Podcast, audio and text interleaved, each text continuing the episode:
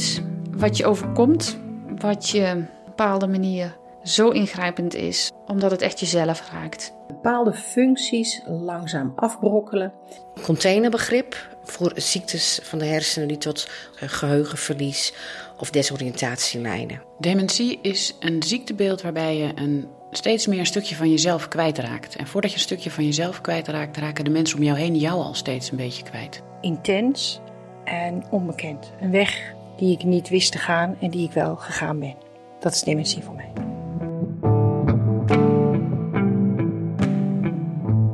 Dementie. Vroeg of laat krijgen we bijna allemaal mee te maken. Een ouder, een partner, een goede vriend. Of misschien treft het wel jezelf. Dementie is een diagnose die niemand blij maakt, maar die ook niet hoeft te betekenen dat het leven voorbij is of zinloos is geworden. Welkom bij het Alzheimer Podcast Project. In deze serie komen mensen aan het woord die mogelijkheden zien, ervaren hebben dat het ook anders kan en geloven dat een leven met dementie ook mooi kan zijn. Mijn naam is Gerry van Bakel. Ati van Lieshout is ervaringsdeskundige. Ik sprak met haar over haar man Pieter, die frontotemporale dementie had. Ati kreeg het voor elkaar nog heel lang met haar man thuis te kunnen blijven wonen. Ze vertelt over haar ervaringen. Het was voor mij heel moeilijk om te merken dat er iets, iets goed mis was met mijn man. We hebben een tijdje apart gewoond omdat mijn man in het buitenland werkte. Dus ben je niet zo uh, dicht bij elkaar, in ieder geval niet dagelijks. En toen hij terugkwam, waren er een heleboel dingen die vreemd waren. Maar in eerste instantie heb je dat niet zo door, of in ieder geval had ik het niet zo door. En dan tel je het wel op en dan verzin je zelf redenen wat er aan de hand zou kunnen zijn. Tot het een beetje te ingewikkeld wordt en een beetje te benauwd wordt. En dan heb je een weg te gaan langs artsen of instellingen die, die helpen om je, nou ja, duidelijkheid te geven eigenlijk. Ik weet nog heel goed um, dat ik op het spoor gebracht ben dat er misschien sprake van dementie was. En dat was een heel wonderlijk toeval. Het werd in huis een beetje benauwd, omdat ik niet begreep wat er aan de hand was. Er was niet ruzie, er was ook niet iets specifieks aan de hand, maar het was erg benauwd voor mij. Het was, alles deden we samen en ik vond samen wel leuk, maar heel veel samen vond ik een beetje moeilijk. Dus ik dacht, ik moet een beetje afstand nemen, want ik begrijp eigenlijk niet wat er aan de hand is. Ik ben een week naar het huis uh, van mijn broer gegaan, die was op vakantie. En in die week werd ik ook misschien wel zeven keer op een dag door mijn man gebeld. En dat was nou net dat benauwende waarvan ik dacht, nou, mag wel ietsje minder. Ik kwam daar een vriendin tegen die ik een tijd niet gezien had. Die heeft ons samen meegemaakt in de tijd dat we in het buitenland woonden. We hebben een avondje samen doorgebracht. Ze had iets gehoord van de, van de problemen die wij hadden. En toen zei ze mij, ik denk dat er sprake is van dementie. Moet je eens gaan onderzoeken. En toen ze het zei, fietste ik later naar huis en toen dacht ik, volgens mij is dat het. Ik wist het bijna zeker. En dat bleek het ook te zijn. De diagnose krijgen vond ik niet zo moeilijk. Wat ik moeilijker vond was om mijn man te bewegen stappen te ondernemen. Hij had in het begin, en dat heeft hij gewoon stug volgehouden, had hij het idee dat hij niet ziek was. Ik ben niet erg dwingend, denk ik, in, uh, in, in, door in te grijpen in zijn leven. Zo gingen wij niet samen om. Maar er moest natuurlijk toch wel wat gebeuren. Dus ik zat nog steeds bij die broer en er werd nog steeds uh, zeven keer op een dag gebeld. En toen zei ik, nou ik kom terug, maar dan moet je wel beloven dat we naar de huisarts gaan. Ik denk dat hij zo ontredderd was, achteraf gezien, en zo hopeloos, dat hij dat toe, toegezegd heeft. We zijn ook inderdaad samen naar de huisarts gegaan. En daar was al vrij snel duidelijk dat het inderdaad niet klopte. Nou, dan krijg je een vervolgtraject.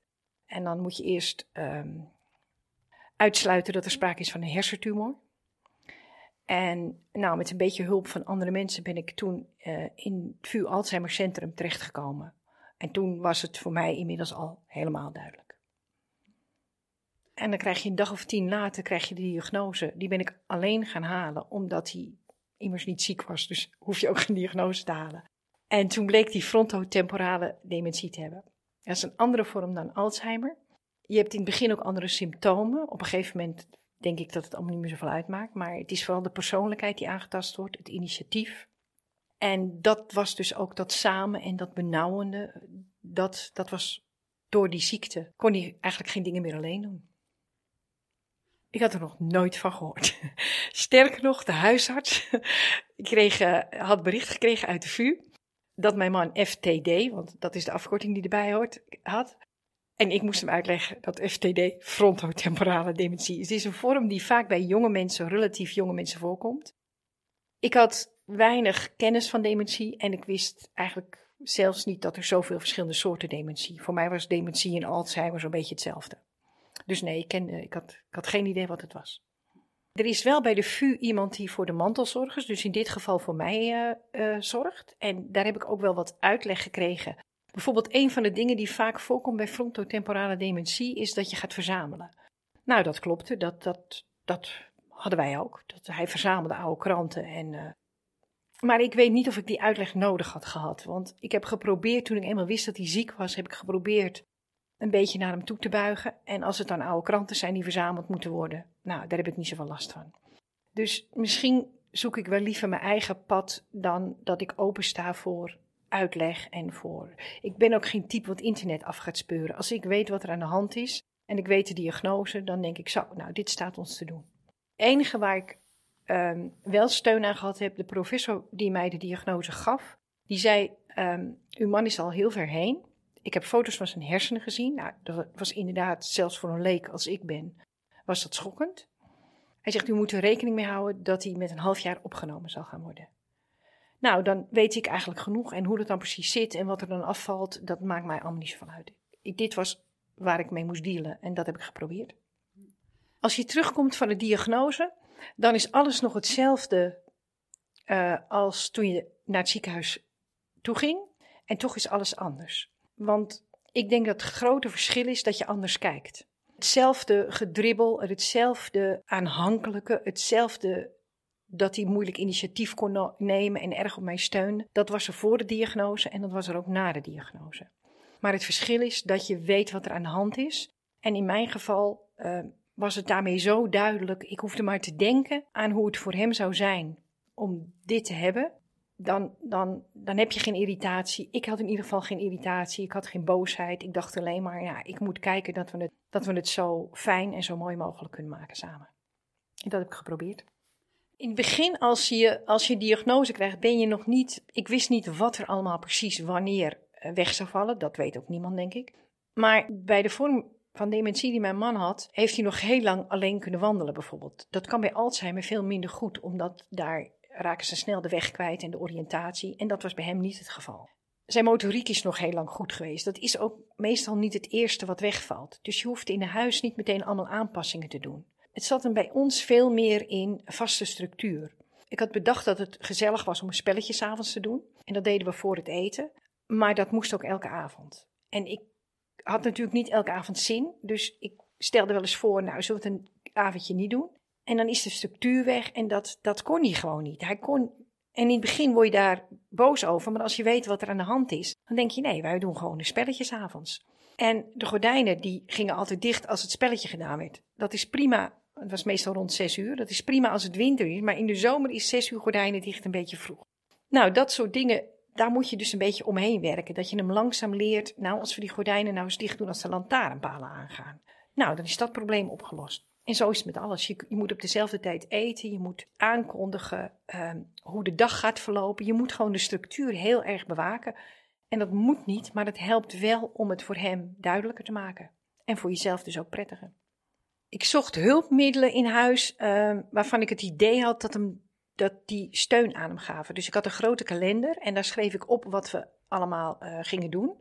En uh, wat ik bijvoorbeeld veel moeilijker vond, niet om die kalender te kopen en om dat bij te houden, maar wel iemand die misschien wel 15 keer op een dag naar die kalender loopt en vertelt dat vandaag de vuilnisbak komt. Of vertelt dat, nou ja, welke afspraak we dan ook maar hadden. Dat moet je leren dat dat erbij hoort.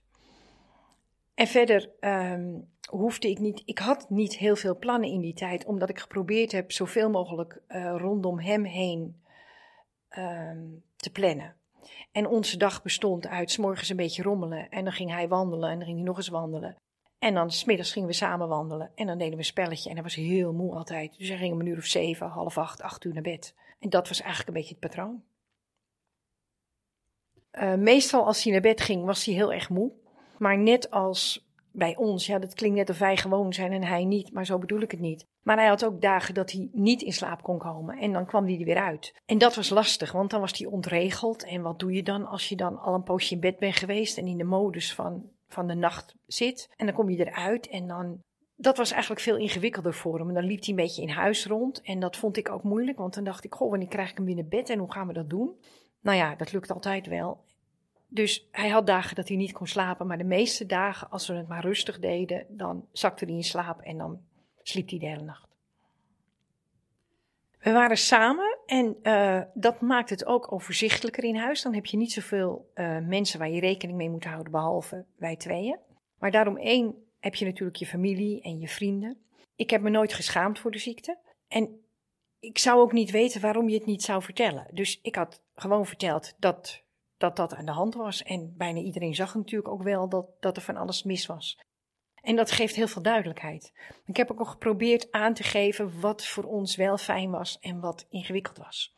En dan maak je het voor andere mensen misschien ook wel een beetje toegankelijker. Maar uiteindelijk heb je er zelf ook meer aan. Want als je dan bezoek krijgt, dan hebben mensen een beetje idee nou, wat er van ze verwacht wordt en wat zij kunnen verwachten.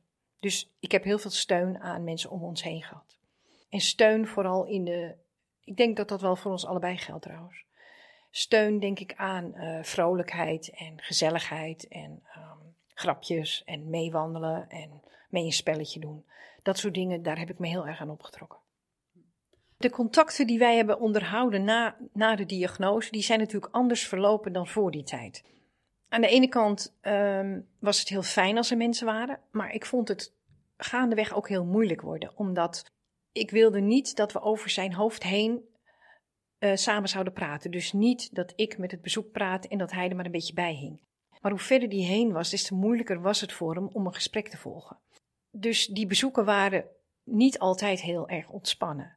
Ik heb niet gemerkt dat er mensen zijn die afgehaakt hebben, maar ik heb zelf een beetje de balans moeten zoeken. Dat ik dingen probeerde te bedenken waarin onze vrienden en onze familie deel kon uitmaken van ons leven, zonder dat hij er een beetje buiten viel, want dat wilde ik liever niet. Uh, mijn familie is, um, die hebben zelf een beetje de taken gezocht en aan mij gevraagd, uh, goh, zou dat misschien een manier zijn om te helpen? Ik had een zusje met een klein meisje van een jaar of drie. En die kwam eens in de veertien dagen een ochtendje koffie drinken bij. Maar dan ging ik boodschapjes doen of aan het strand lopen of zoiets.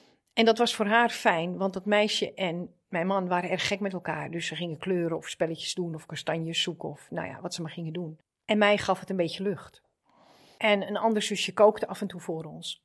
Nou, dan was hij in de keuken bezig, rommelde hij een beetje heen en weer. En ik had aanspraak en gezelligheid. Dus zo zoek je met elkaar de weg. Zij proberen aan te bieden wat ze, uh, wat ze aan kunnen en wat ze zelf fijn vinden. En ik keek of het paste bij hoe wij leefden. Als wij bezoek hadden of als, wij iets, uh, als er iets georganiseerd was met onze vrienden of met familie, dan raakte mij de onhandigheid en de, de goede bedoelingen. Want het is heel moeilijk als je niet dagelijks met dementie te maken krijgt denk ik dat het heel moeilijk is welke toon sla je aan. Is het niet te kinderachtig en hoe ga je er eigenlijk mee om? Dus als ik hem alleen liet bij familie of vrienden, dan gaf dat een soort vrijheid, denk ik, dat ze hun eigen pad met hem konden zoeken. Hij heeft nog lang humor gehouden, dus dat is altijd makkelijk. En verder zat ik er bovenop, als we bijvoorbeeld een gesprek hadden met twee vrienden, dan betrok ik hem heel nadrukkelijk bij het gesprek. En meestal met een grapje, maar um, dat, dat liet dus ook altijd toe. Ik liet hem niet gewoon zitten dat ik met een ander praatte. Dat, dat wilde ik gewoon niet. En dat is eigenlijk altijd wel goed gegaan. Als ik dat bewaak en als ik dat zelf ook niet doe, dan zet je een beetje de toon, laat ik het zo maar zeggen. En als ze dan ook nog hun eigen ding met hem kunnen. Er kwam op een gegeven moment een vriend met hem die naar een of ander museum met hem gegaan is. Nou, ik denk dat die vriend niet heel handig ermee was, maar ik dacht ze zijn samen en ze kennen elkaar al honderd jaar. Het zal wel goed gaan. Nou, dan voelt die vriend zich ook vrij. Kijk ik niet op zijn neus of hij de goede toon heeft, het goede biertje aan, aandraagt. Nou, dat een beetje. Dus dat ging eigenlijk wel min of meer vanzelf.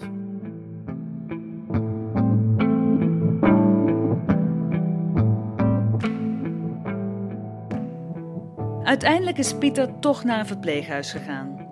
Ik vroeg aan Ati wat daar over de streep trok om toch voor een verpleeghuis te kiezen. Naast de familie heb je natuurlijk uh, professionele mensen die kunnen helpen. Ik heb daar wel wat gebruik van gemaakt. Maar eigenlijk uh, ben ik daar denk ik een beetje te eigenwijs voor.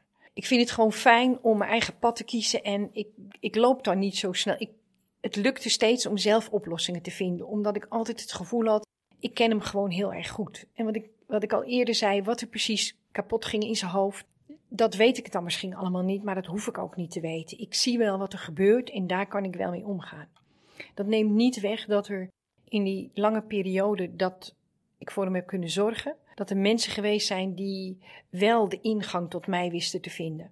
En wel dingen uit konden leggen of mij um, tot de orde roepen.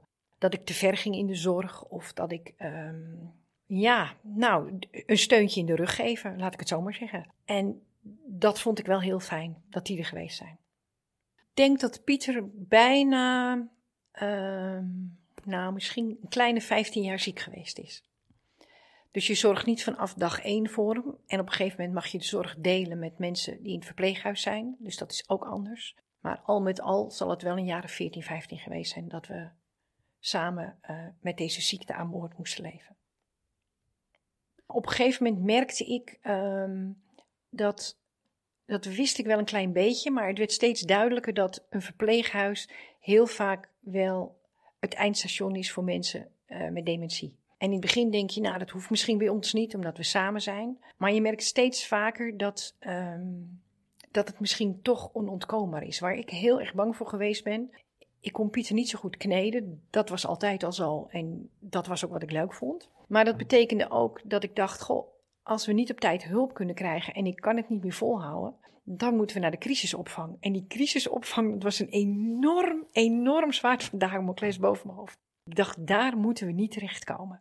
Dus dat was iets wat mij hielp. Dat ik de stappen die ik moeilijk vond, de dagopvang of het verpleeghuis, dat ik probeerde goed na te denken. Ja, maar nu heb ik nog zelf de regie met hem. Nu kan ik het nog zo mooi mogelijk en zo makkelijk mogelijk maken. Maar als ik het niet meer kan opbrengen en hij moet naar de crisisopvang, ja, dan dat leek me echt nou erg in het kwadraat. Dat en ik, er was één hulpverlener. Op een gegeven moment kwam de dag dat het verpleeghuis in zicht kwam. En dat kwam omdat ik denk ik ongeveer aan het eind van mijn Latijn was. Ik heb dat zelf ernstig bestreden. En ook nu zeg ik nog, denk ik. Want ik had heel vaak griep en ik was heel vaak uh, ziek. Maar dat kon volgens mij niet. Dus dan liep ik door. En ik dacht iedere keer, als die hoest nou over is, dan gaat het wel weer beter. Als ik nou eens een paar nachten lekker slaap, dan lukt het allemaal wel. Daar kun je het best lang mee volhouden. En in mijn beleving had ik dat nog wel heel veel langer gekund. Maar misschien is dat niet helemaal reëel. In ieder geval kwam het verpleeghuis te sprake. Op een manier die kennelijk voor mij um, acceptabel was. En toen leerde ik dat, um, dat niet ik degene ben die hem in een verpleeghuis stopt, maar dat de ziekte met zich meebrengt dat hij in een verpleeghuis moet zitten. Dat hielp al heel erg. En het zou kunnen dat als hij naar het verpleeghuis ging, dat hij, als je dat ietsje eerder kan doen, dat hij nog leervermogen heeft, dat hij zich daar nog dingen eigen kan maken, dat hij nog mensen aan zich kan binden. En dat vond ik heel belangrijk. Dus dat heeft voor mij de stap um, ietsje makkelijker gemaakt. Ik denk dat we elkaar hebben uitgekozen omdat we allebei eigenwijs zijn en omdat we het allebei wel goed weten en omdat we ook allebei nooit iets mankeren. Dus inderdaad, ik vond niet, en nogmaals, als ik nu terugkijk, denk ik nog, ik zou niet weten waarom wij het samen niet hadden kunnen redden. En tegelijk denk ik, en ik ben blij dat ik daar wel naar heb kunnen luisteren, denk ik dat die anderhalve um, professionele hulpverlener die ik toeliet of die binnen kon komen, dat ik heel blij ben dat ik daarna heb kunnen luisteren. Want hij heeft uiteindelijk een goede tijd gehad bij, uh, bij de mensen in het verpleeghuis. Als ik aan het verpleeghuis denk, moet ik altijd een beetje glimlachen. Want wij zijn 33 jaar samen geweest. En we zijn heel veel verhuisd. En hij heeft in ons huwelijk het langst in het verpleeghuis gewoond. Dat vind ik heel grappig. Uh, hij heeft bijna vijf jaar in het verpleeghuis gewoond. En dat is voor ons dus heel lang begin, nou, dat is, dat is dramatisch. Dan moet je ook, je hebt een heel andere man, je hebt geen contact meer. Het is, het is echt helemaal klaar, denk je. En dat is natuurlijk niet zo. Na verloop van tijd merk je dat je ook vanuit het verpleeghuis kunt wandelen. En dat je ook in het verpleeghuis samen kopjes koffie kan drinken. Blijken nog heel veel dingen in het verpleeghuis ook wel te kunnen. Nou, daar keek ik erg van op. En um, op een gegeven moment werd het, was het zijn thuis, maar werd het ook mijn thuis, omdat ik er vaak kwam. En omdat je gehecht raakt aan die meiden en je raakt gehecht aan de andere bewoners en je vindt je weg daar. Ik heb veel dingen in het verpleeghuis gezien die ik naar vond en die absoluut anders zouden moeten. Maar ik heb ook heel veel dingen gezien die ik heel mooi vond. En ik ben heel vaak blij geweest dat hij daar was. Ik hoefde de zorg niet meer alleen te doen. Het lukte ons om. Kijk, ik was degene die Pieter het beste kende, maar zij waren de professionals. En als je die twee krachten kan bundelen, ja, dan krijgt hij gewoon topzorg. En dat vond ik hartstikke mooi. Hij, hij verwierf daar ook zijn eigen vriendenkring in die, in die meiden. Het deed mij zo goed dat ze, dat ze gek met hem waren. Ik dacht, ja, dat heeft hij toch maar met zo'n half leeg hoofd en, en zonder stem heeft hij dat allemaal voor elkaar gekregen. Daar was ik ook nog zo trots op dat hij mensen voor zich kon werven. Ik heb me gesteund geweten in hun professionaliteit. We hebben met elkaar hebben we voor hem gezorgd. En wat ik gezien heb, is dat hij daar echt ziek kon zijn. En ook dat is een zegen. Ik denk dat het toch in de huiselijke situatie ingewikkelder is. Ik ben onhandiger. Er komen meer prikkels op me af. Er zijn ook andere taken als ik thuis ben. En daar hoefde er niks. Je kunt alleen maar zieken zijn. Als je te moe bent om te douchen, hoef je niet te douchen. Als je je bed niet uit, dan hoef je je bed niet uit. Er hoeft gewoon helemaal niks. En ik denk dat dat heel fijn is als je zo ziek bent. Toen ik net in het verpleeghuis kwam, was ik misschien nog wel meer ontredderd dan mijn man. Ik had het gevoel dat ik hem moest helpen omdat hij bij mij weg moest, wat hij heel erg vond. En dat hij met die ziekte, met die kwetsbaarheid, moest hij naar een onbekende, bedreigende plaats, denk ik dat het voor hem was. Maar ik had zelf ook heel veel moeite. Ik had het gevoel dat het één groot demente front was en ik had geen idee hoe je daarmee om moest gaan. Ik kreeg al snel in de gaten dat die meiden veel meer zagen dan mij lief was. Ze zien wat voor soort relatie je hebt, ze zien wat voor soort type je bent, ze zien je kwetsbaarheden, want je bent er echt niet altijd op je best. Dat vond ik heel moeilijk, want dat zijn dingen die je normaal een beetje afschermt. In ieder geval doe ik dat. En dan zijn er al die andere mensen. En die zijn allemaal ziek, en dat weet je. Maar ze zijn ook allemaal vies en ze zijn ook allemaal, hebben ze rare eigenschappen en daar heb je allemaal niks mee. Dan krijg je in het begin, hij heeft het heel slecht gehad, mijn man. Want hij had, hij had tikken die de anderen heel vervelend vonden, wat ik wel begreep. Maar dan werd hij echt in elkaar geslagen. Dat mag natuurlijk niet, maar dat wordt gedaan door iemand die ook ziek is. En daar moet ik dus, ja, daar kan ik natuurlijk niet boos over worden.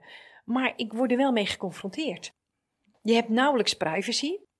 Dat is niet alleen dat de bewoners in en uitlopen, maar ook de verpleegkundigen. Zit je net op het bed, komen ze even kijken of er nog uh, verschoond moet worden, of ze komen even een praatje maken. Daar moet je verschrikkelijk aan wennen. En het rare is, na verloop van tijd, als je zelf wat rustiger wordt en als je een beetje tot jezelf komt, dan ga je dus hechten aan die mensen. Niet alleen, ik in ieder geval, niet alleen aan de, aan de verpleegkundigen, maar ook de bewoners.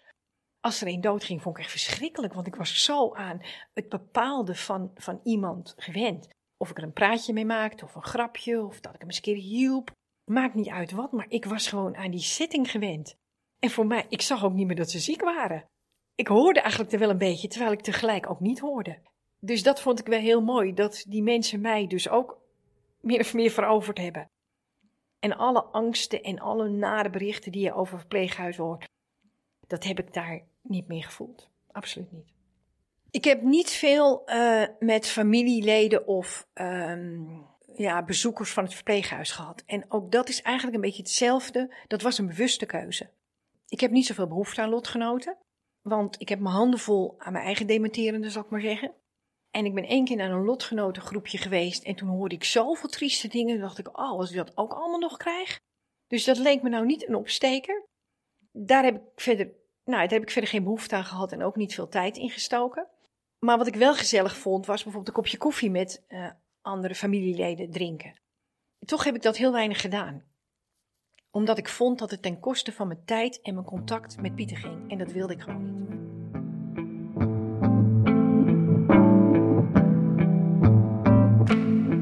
Na de dood van haar man Pieter schreef Ati van Lieshout een boek over haar ervaringen met als titel Het dingetje waar jij van houdt. Ik vroeg haar hoe het is om om te gaan met het verlies en of ze tips heeft voor mensen die in dezelfde situatie zitten.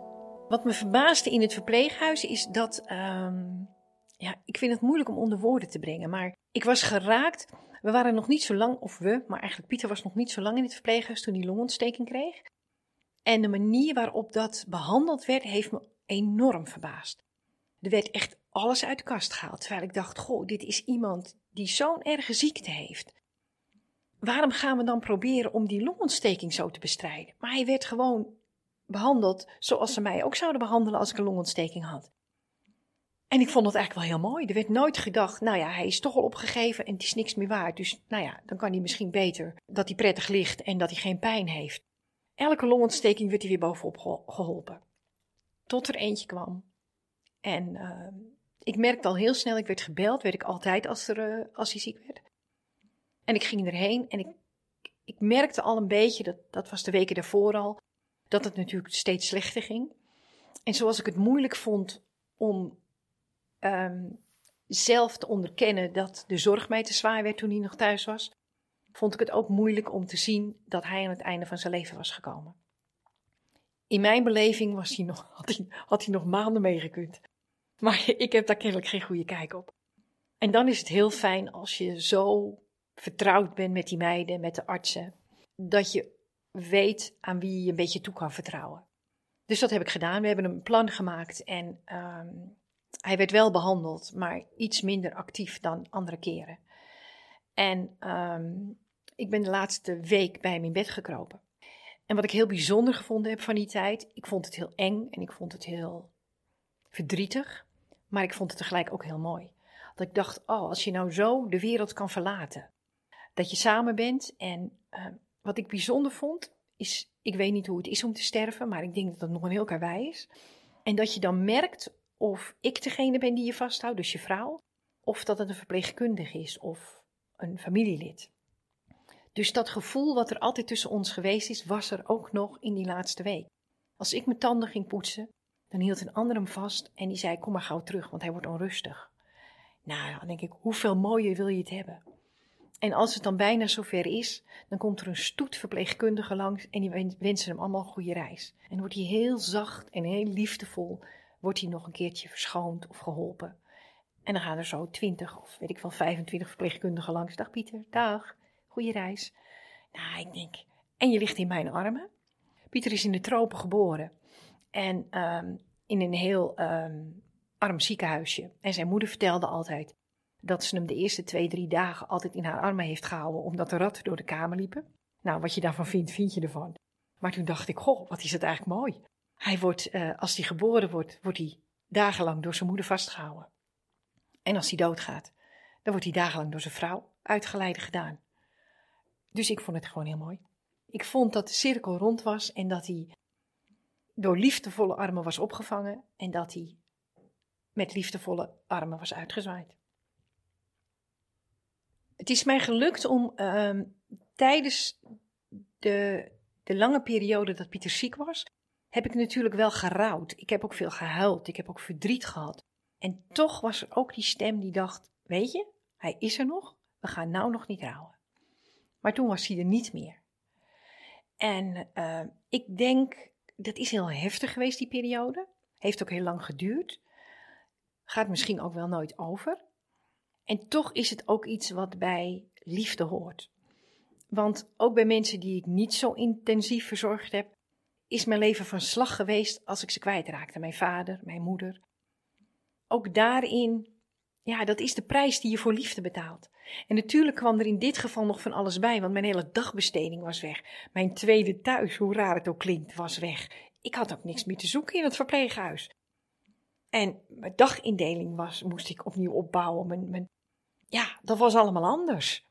En tegelijk heb ik het zo mooi uh, af kunnen ronden, af mogen ronden. En ik heb zoveel meegekregen om op te teren.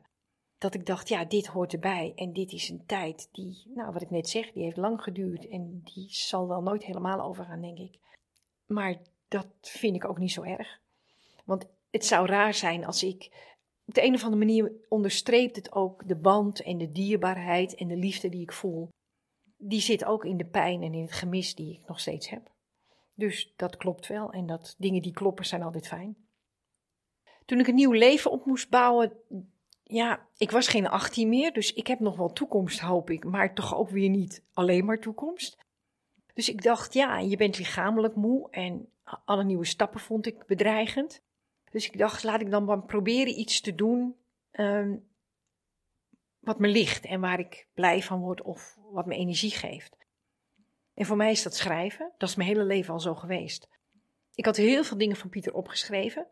En het fijne van schrijven is, als je dat graag doet, dat je je herinneringen bewaar je. Die, die, ja, die bijtel je als het ware vast. Maar ook het ambacht van schrijven vind ik heel mooi. Ik ben erg talig en dan het goede woord zoeken, de goede zin, schrappen wat nog weg kan. Dat vond ik echt heel leuk. En dat kan thuis. Dus je hoeft niet zo achter een carrière aan, je hoeft niet te solliciteren. Je kan nog een tijdje in je cocon blijven, is ook wel fijn. En het helpt met verwerken. Dus dat ben ik gaan doen. En dan gaandeweg merk je dat dat misschien wel een verhaal wordt. Dus je hebt een heleboel aantekeningen, je hebt dagboekdingen en dan, dat is inderdaad een boek geworden. Ik heb lang over gedaan of ik het boek wilde publiceren, want het is een heel persoonlijk boek. Het is ook een heel ja, persoonlijk en intiem, denk ik. En toch dacht ik, ik ga het doen, want ik ben er gewoon heel trots op. Ik vind het een ontzettend mooi boek geworden. En als ik een mooie jurk heb, laat ik hem ook zien. En als ik een mooi boek heb, wil ik het ook laten zien. Dus dat is de reden waarom ik dat boek heb geschreven. Daarnaast merkte ik op een gegeven moment, het is niet goed om alleen maar thuis te zitten. Daar was ik nou nog net weer te jong voor. Dus ik dacht, hoe kan ik nou dat schrijven combineren met dagelijks leven? Ik ben levensboeken gaan schrijven voor oudere mensen, stond een advertentie in de krant. En daar heb ik op gereageerd. Ik ga naar verpleeghuizen of ik doe het voor oudere mensen hier in de buurt of mensen die zich aanmelden. En ik vind het geweldig werk. Ik ben echt super geïnteresseerd. Ik ga niet naar gemeentes of ik ga niet in archieven, dat boeit me allemaal helemaal niet. Ik zeg altijd, ik wil graag weten of iemand van doppertjes houdt of een spinazie. Want daar herken je je vader of je moeder of je partner of wie dan ook maar aan. Als ik naar mensen met dementie ga, dan uh, meestal ga ik 10, 15 keer, net zoveel keer als nodig is. Maar als ik naar mensen met dementie ga, dan is het verhaal minder uh, coherent. Dan, dan hapert het een beetje. En toch komt er een boek uit. Want er zijn altijd onderwerpen die we kunnen aanboren. Er is altijd contact. Ik heb nog nooit gehad dat het niet lukte. De, de bewoners vinden het heel fijn. Ik vind het heel mooi. Er komt een boek waar, waar de mensen heel blij mee zijn. Familie en ook degene die ik gevraagd heb. Het is een soort, ja, het is een soort portret van iemand waar die op een gegeven moment nog zit. Wat hij nog weet. En ik weet nooit iets van de mens, behalve dat ze ziek zijn, maar ik weet niet precies wat ze hebben. Dus ik moet gewoon mijn weg daarin zoeken en ik moet een vertrouwde omgeving scheppen. Dus er wordt ook wat van me gevraagd en dat vind ik gewoon hartstikke mooi om te doen. Als ik erover nadenk, is die levensboeken schrijven en misschien ook wel het boek voor mezelf, is een soort tweede carrière mogelijkheid die ik niet gezocht heb, maar die op mijn pad gekomen is. Ik ben van huis uit juriste. Ik had heel graag rechter willen worden. Ik denk ook dat ik heel goed geweest was. Maar het is nooit zo ver gekomen. Ik heb toen ik rond de 40 was twee keer een auto-ongeluk gehad en toen was het klaar. Nou, dan krijg je een partner die ziek is, eerst een moeder die ziek is, daarna een partner die ziek is en dan krijgt je leven een heel andere wending. En dan moet je het weer oppakken als zowel de moeder als de partner overleden zijn. En dan is duidelijk dat dat rechter zijn, dat dat toch wel een beetje gelopen koers is. Dus dan krijg je dit. Het is altijd een hobby geweest. En ik blijk dus op de een of andere manier blijk ik de goede toon te kunnen vinden dat mensen mij hun vertrouwen geven. Ik heb er zelf aardigheid in. Ik vind het leuk om het zo mooi mogelijk te maken en zo goed mogelijk. Dus ik ben helemaal op mijn, op mijn plaats eigenlijk. Er wordt mij vaak gevraagd of ik tips heb of adviezen. Dat kan ik niet, omdat elke vorm van dementie is anders, elke relatie is anders, elke persoonlijkheid is anders. Ik kan alleen maar vertellen um, hoe blij ik ben dat ik mooie en warme herinneringen heb. En ik kan vertellen wat mij geholpen heeft het zou heel fijn zijn als iemand daar iets aan had. En, uh, maar ik, ik begrijp ook dat het voor iedereen weer anders ligt. Het heeft mij geholpen dat ik, zodra ik wist dat hij ziek was en welke ziekte hij had, heb ik geen verwachtingen gehad. Hij hoefde van mij niet dingen te doen of dingen te onthouden of gedrag aan te passen. Hoe vervelend ik het ook vond, ik kon het altijd plaatsen en denken: ja, maar dat is de ziekte. En dat heeft heel erg geholpen. Wat me erg geholpen heeft, is dat ik geprobeerd heb niet te lang stil te staan bij dingen die wegvielen. Ik zag altijd als er iets afging. En er waren zoveel dingen die, ik, die hij kwijtraakte. Ik wist niet dat je zoveel dingen kwijt kon raken. Van de motoriek tot slikken, tot praten, tot alles, alles kan weg. En ik dacht, natuurlijk was ik verdrietig, maar ik dacht, als ik te lang stilsta, dan blijf ik maar achter de feiten aanlopen. Dus ik heb steeds geprobeerd om dat niet te doen. En ik heb geprobeerd, ik had heel snel in de gaten toen hij slechter werd, dat hij niet meer bij mij kon komen. Dus als we dan contact willen hebben, dan zal ik naar hem toe moeten. En dat heb ik geprobeerd en dat is misschien wel gelukt, in ieder geval af en toe.